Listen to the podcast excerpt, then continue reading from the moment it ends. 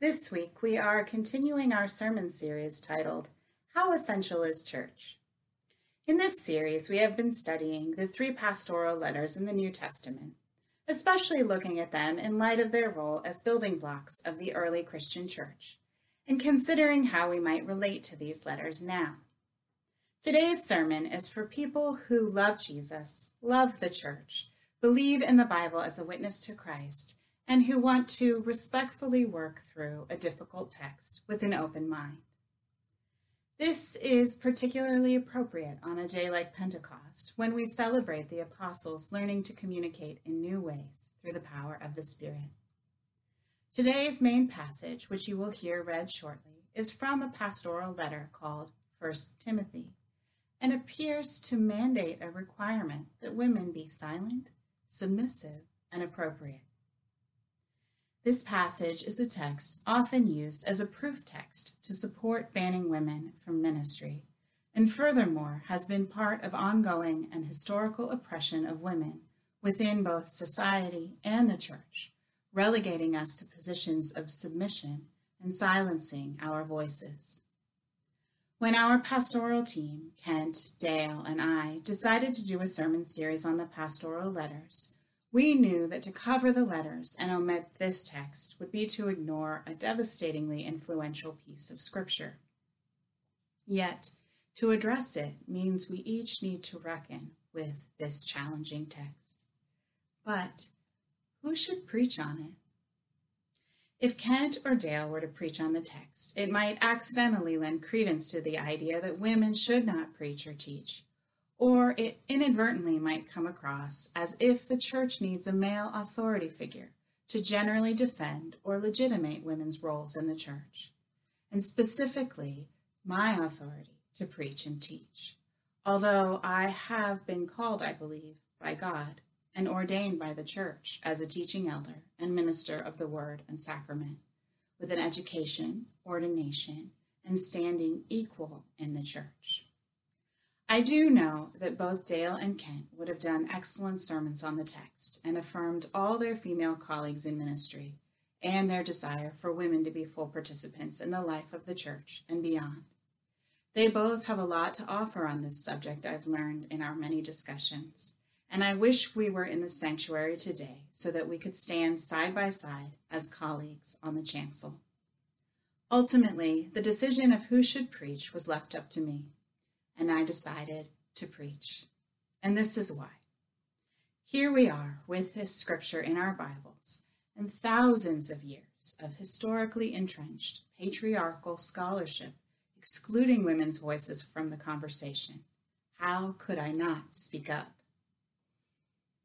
Today we will hear two readings, both letters claiming to be written by Paul to give guidance to early Christian churches. The first is a reading from Timothy with a companion piece from Paul's letter to the church in Galatia. The earlier letter, Galatians, is generally acknowledged to be authentically Paul, while the letter known as First Timothy is either not actually written by Paul or represents a later change in his thought process. Let's hear now what the scriptures have to say. Our first scripture reading comes from Paul's letter to the church in Galatia. Now before faith came, we were imprisoned and guarded under the law until faith would be revealed. Therefore, the law was our disciplinarian until Christ came, so that we might be justified by faith. But now that faith has come, we're no longer subject to a disciplinarian, for in Christ Jesus you are all children of God through faith. As many of you as were baptized into Christ have clothed yourselves with Christ. There is no longer Jew or Greek, there is no longer slave or free, there is no longer male and female, for all of you are one in Christ Jesus. And if you belong to Christ, then you are Abraham's offspring, heirs according to the promise. Our second scripture reading comes from the pastoral letter known as First Timothy. I desire then that in every place the men should pray, lifting up holy hands without anger or argument. Also, that the women should dress themselves modestly and decently, in suitable clothing, not with their hair braided or with gold, pearls, or expensive clothes, but with good works, as is proper for women who profess reverence for God. Let a woman learn in silence with full submission. I permit no woman to teach or have authority over a man. She is to keep silent. For Adam was formed first, then Eve. And Adam was not deceived, but the woman was deceived and became a transgressor. Yet she will be saved through childbearing, provided they continue in faith and love and holiness with modesty.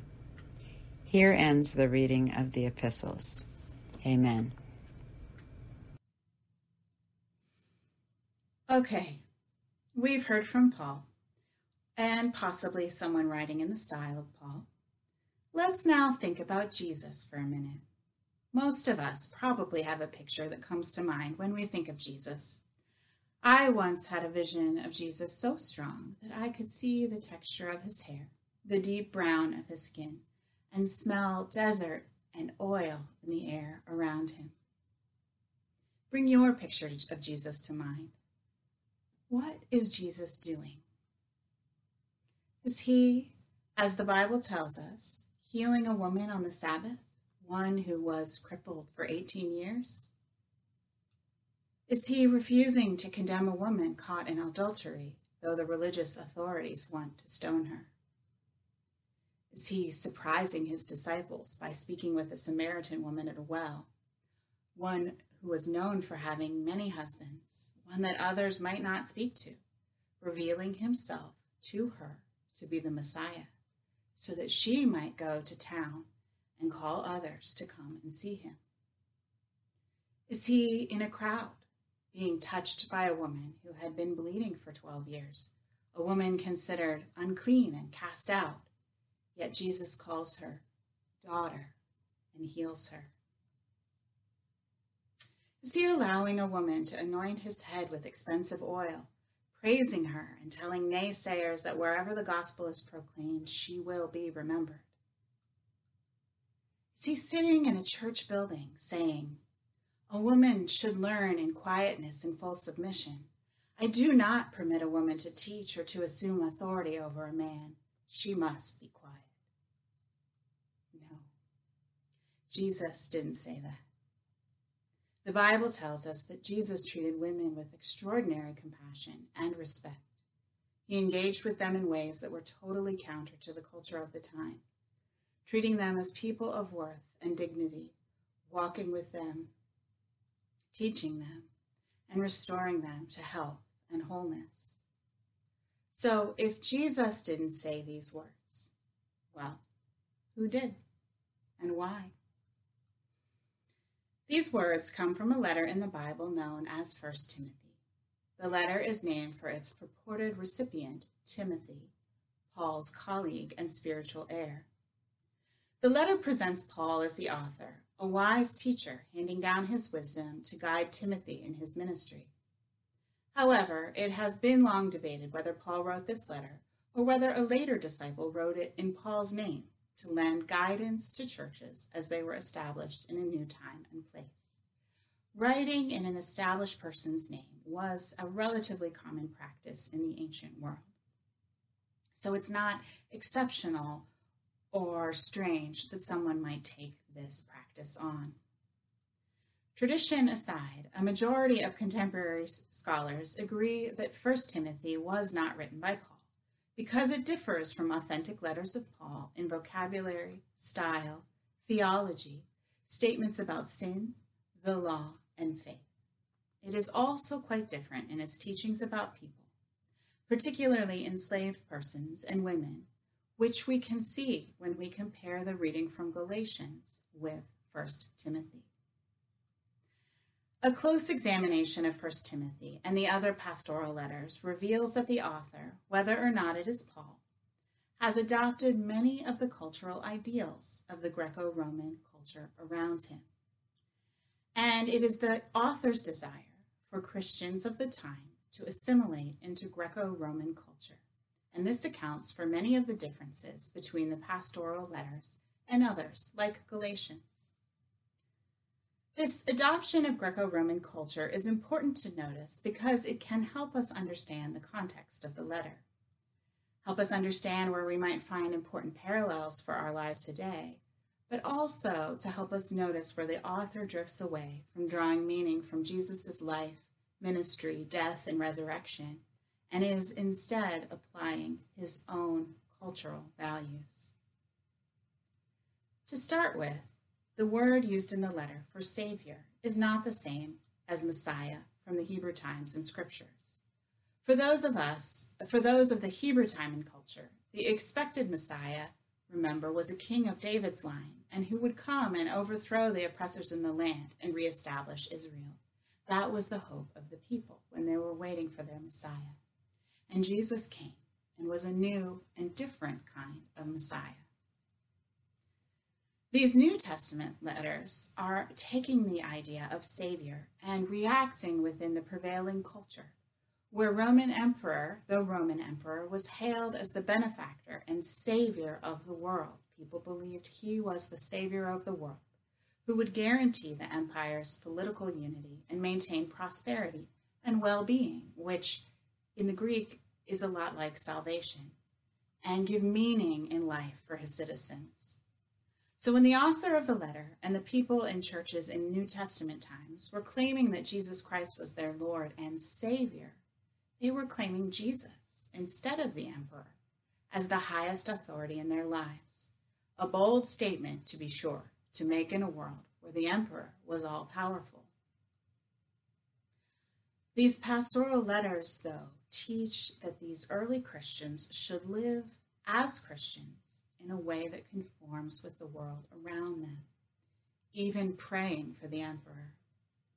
They were encouraged to live in harmony with the established social order, and this was in fact seen as a virtue.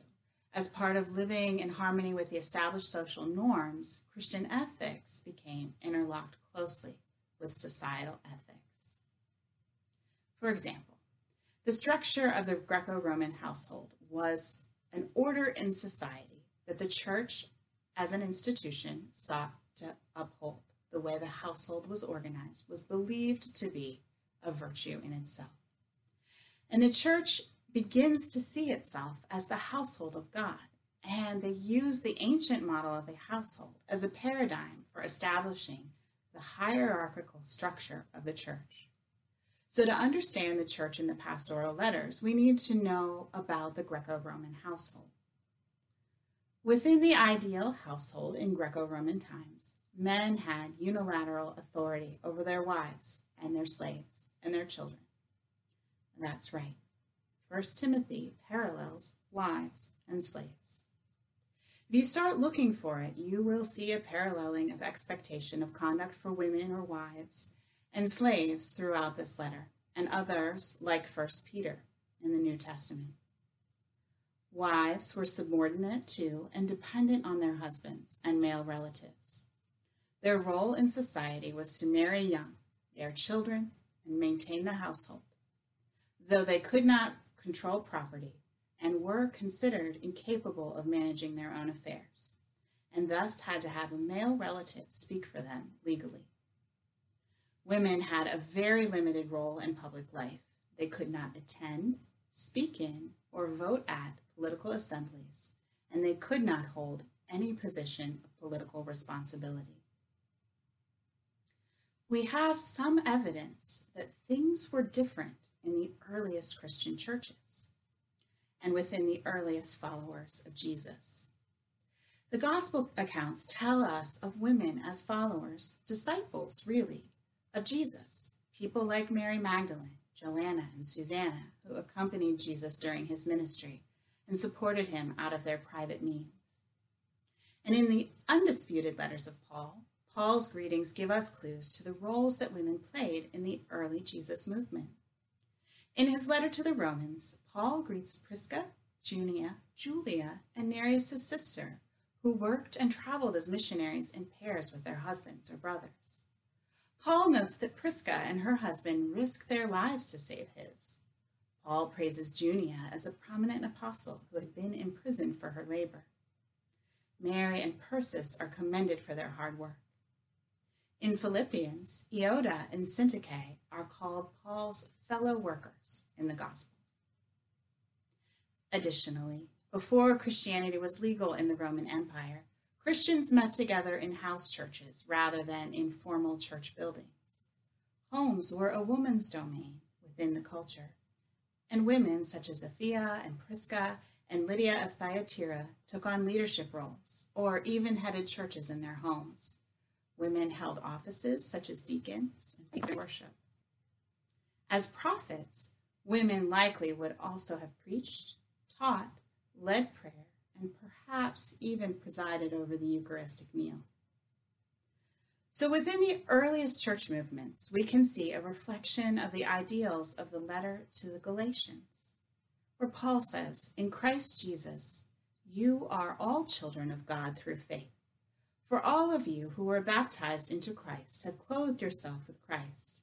There is neither Jew nor Gentile, neither slave nor free, nor is there male and female, for you are all one in Christ Jesus. If you belong to Christ, then you are Abraham's seed and heirs according to the promise."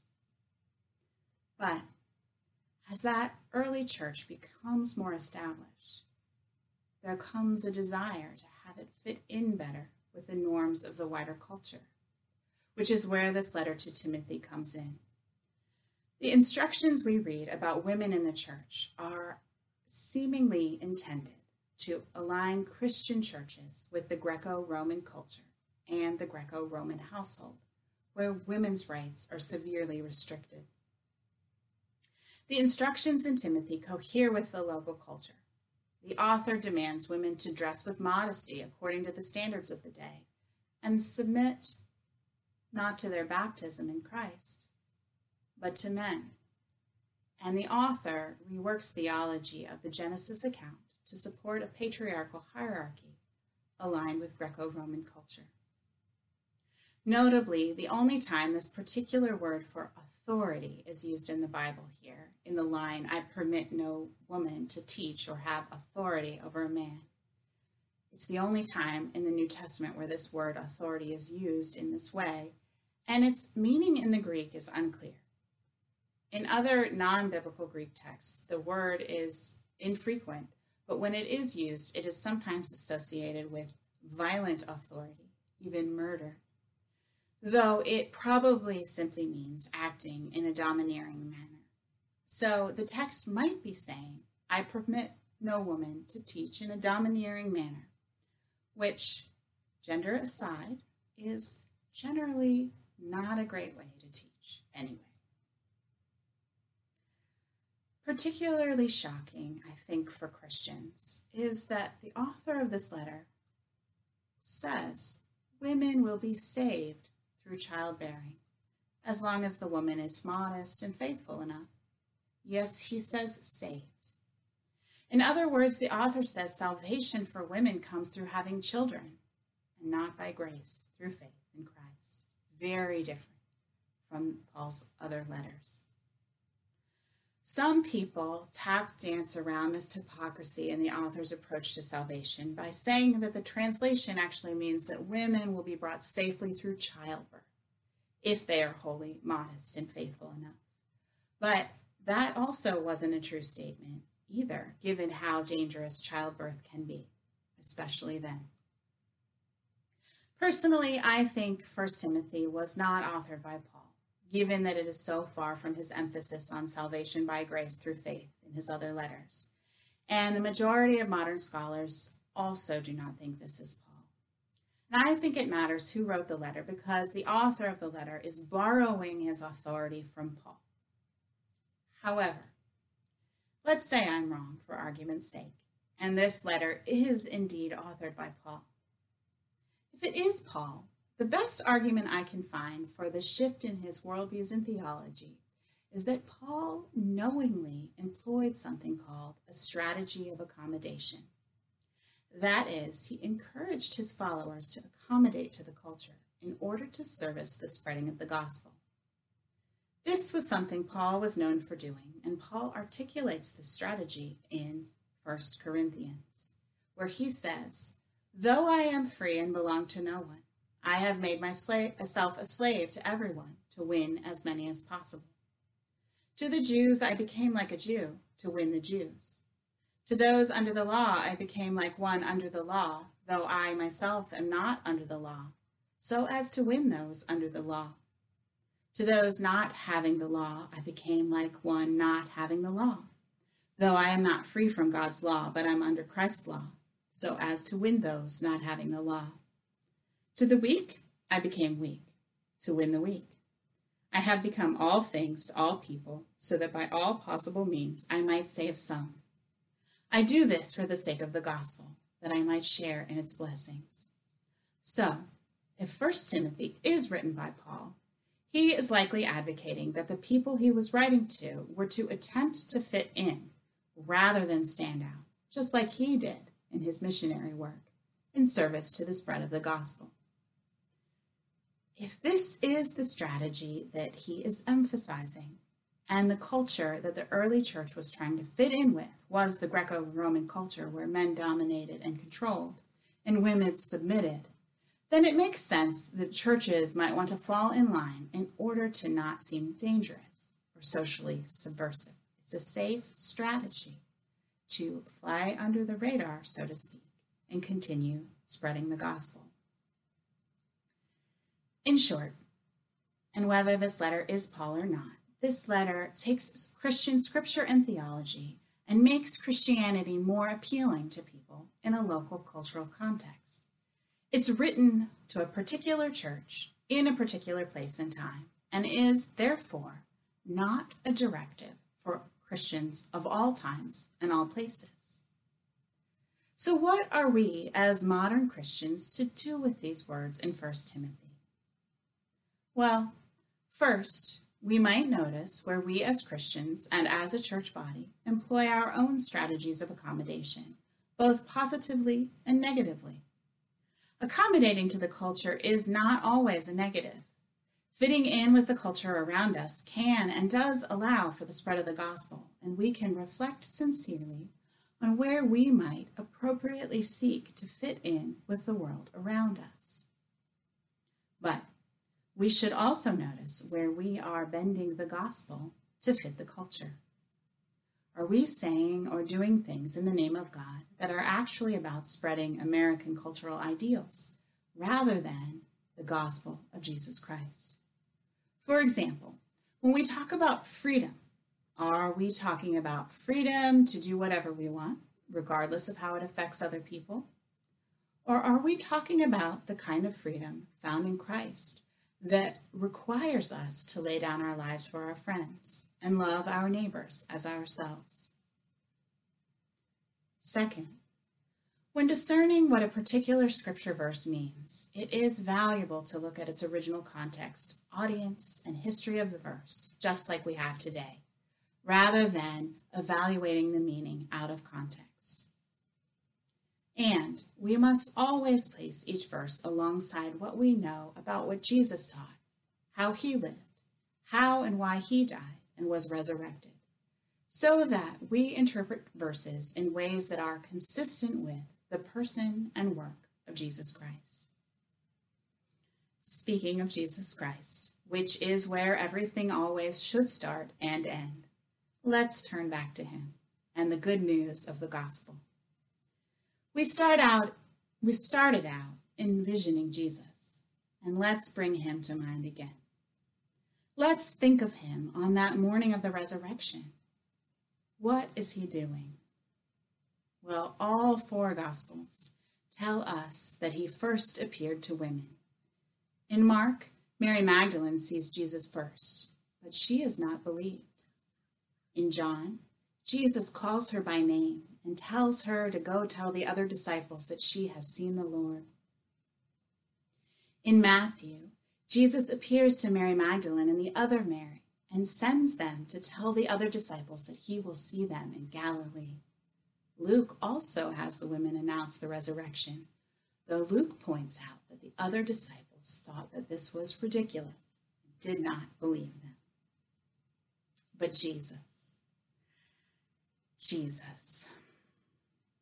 For Jesus, the women were trustworthy witnesses, in spite of a culture that would dismiss, disbelieve, and demean the words of women. Jesus appeared to the women first and sent them to spread the good news. The good news of the gospel of Jesus Christ is that whoever we are, we are loved, forgiven, and saved by grace through faith in Christ. Thanks be to God. Amen.